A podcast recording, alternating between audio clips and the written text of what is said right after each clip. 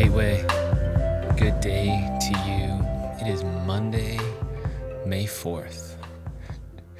This is the day that a lot of people in our community uh, hold dear. Uh, insert your Star Wars reference right about now.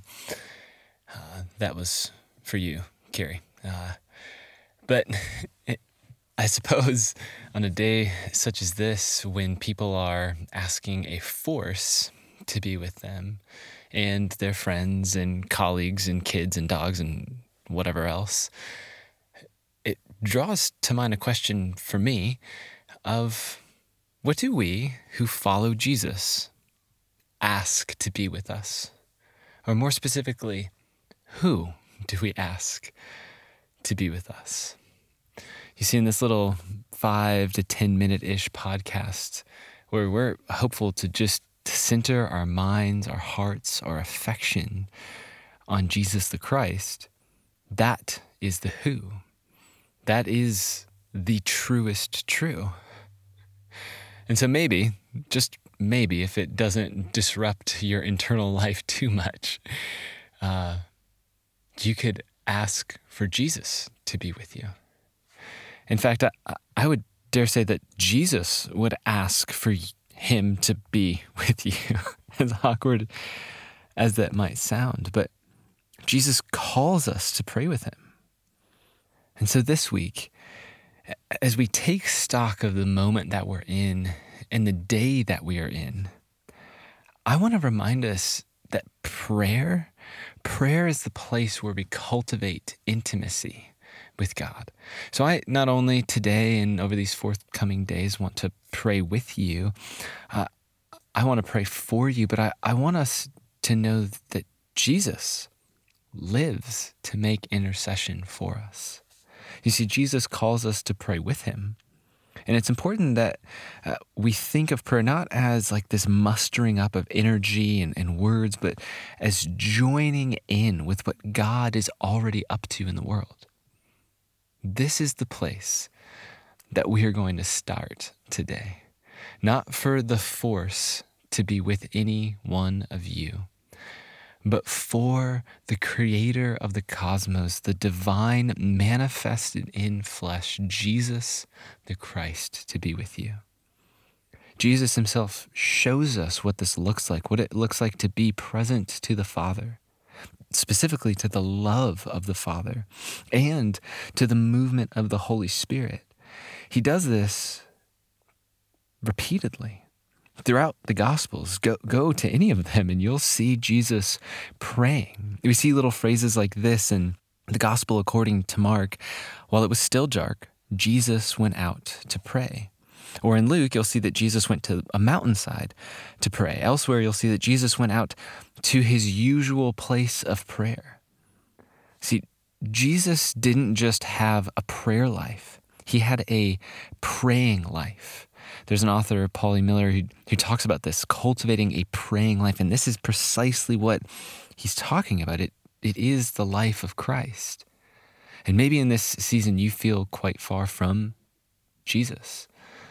Prayer is the place that you get to cultivate that belonging, the love, that sense of friendship.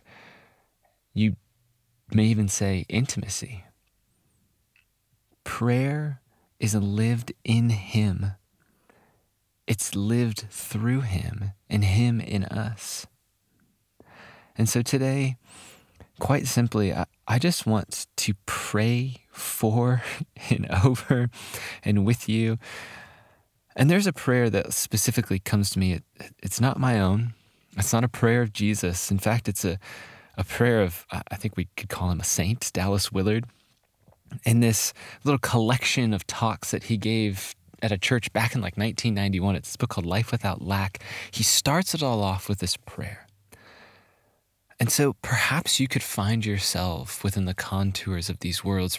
Perhaps you could find like words and fresh expression for the like affection that Dallas has for Jesus in this prayer.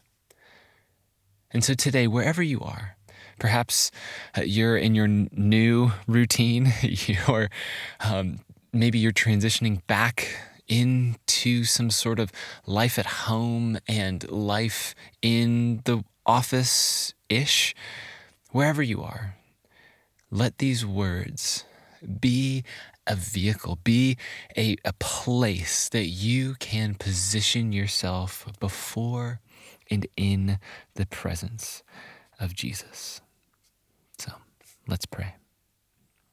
Lord Jesus Christ, we are so thankful you said, Fear not, little flock. For it is your Father's good pleasure to give you the kingdom. We are so thankful for the ease with which you walked upon the earth, the generosity and kindness you showed to people, the devotion with which you cared for those who were out of the way and in trouble, the extent to which you loved your enemies and laid down your life for them. We believe this is a life for us, a life without lack the sufficiency of your Father, the fullness of life poured through you. You have promised to give us that same love, that same life, that same joy, that same power. Lord, slip up on us today. Get past our defenses, our worries, our concerns gently open our souls and speak your word into us. We believe you want to do it, and we wait for you to do it now. In your holy name.